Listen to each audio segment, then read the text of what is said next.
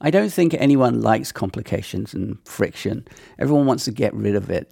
it. I don't think there's anyone on the planet that sits there going, you know, I could do with some friction and some complication, my life being complicated.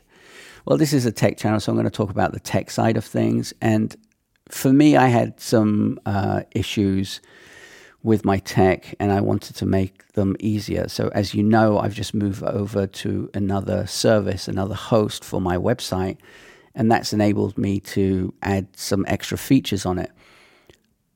The features weren't really the, the, the thing that drew me to it.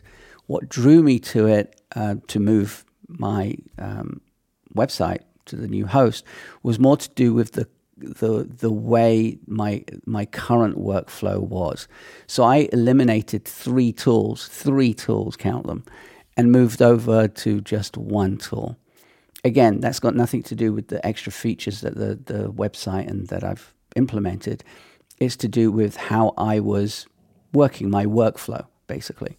So having um, less tools, having less complications, having less friction within my workflow will enable me to be more productive. And I think people miss that. What people do is, well, it's working. This is exactly what I did. Well, it's working. I know it's clunky. I know it's kind of annoying. I could save time, but it's working and I don't really want to touch it. And that was me for a few years. Mind you, the tool that I came from, which was Webflow, at the beginning, I used it because it was easier than my previous workflow, right? So we're always trying to make things better. We're not going backwards. if you're going backwards, then you're doing something completely wrong. But moving over to Webflow from what was I using before? WordPress. WordPress was clunky. And now it's got to a stage where Webflow is getting clunky and complicated. And I have I have this thing if a tool or an app is, and this is going to rub people some uh, some people the wrong way. If a if an app or a service that I'm using is clunky and PC like, like works like a PC, I don't use it. If it's simple, um, makes my life easier and looks Mac like, I will probably use it. And I say probably because the tool still has to do what I need it to do. So I have this um, threshold of is it does it look nice? Is it going to help my workflow?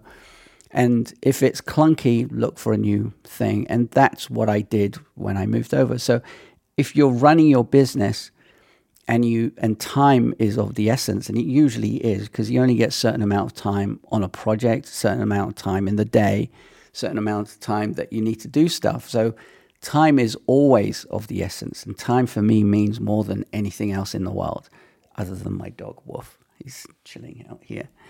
So find new tools. Don't just think, you know, this is working because that's what I did. And I guess in a way, I wasted a lot of time. But um, find the tools that will work for your workflow and make them work. And you'll probably get rid of some of the t- tools that you're already using, which happened to me. As I said, I've got rid of three tools and I replaced it with one with extra features. Again, the extra features was something else. Have a great day. Uh, there'll be a comment section down below and um, like and subscribe and all that stuff. I love saying that now. Have a great day. See you next time. Ciao.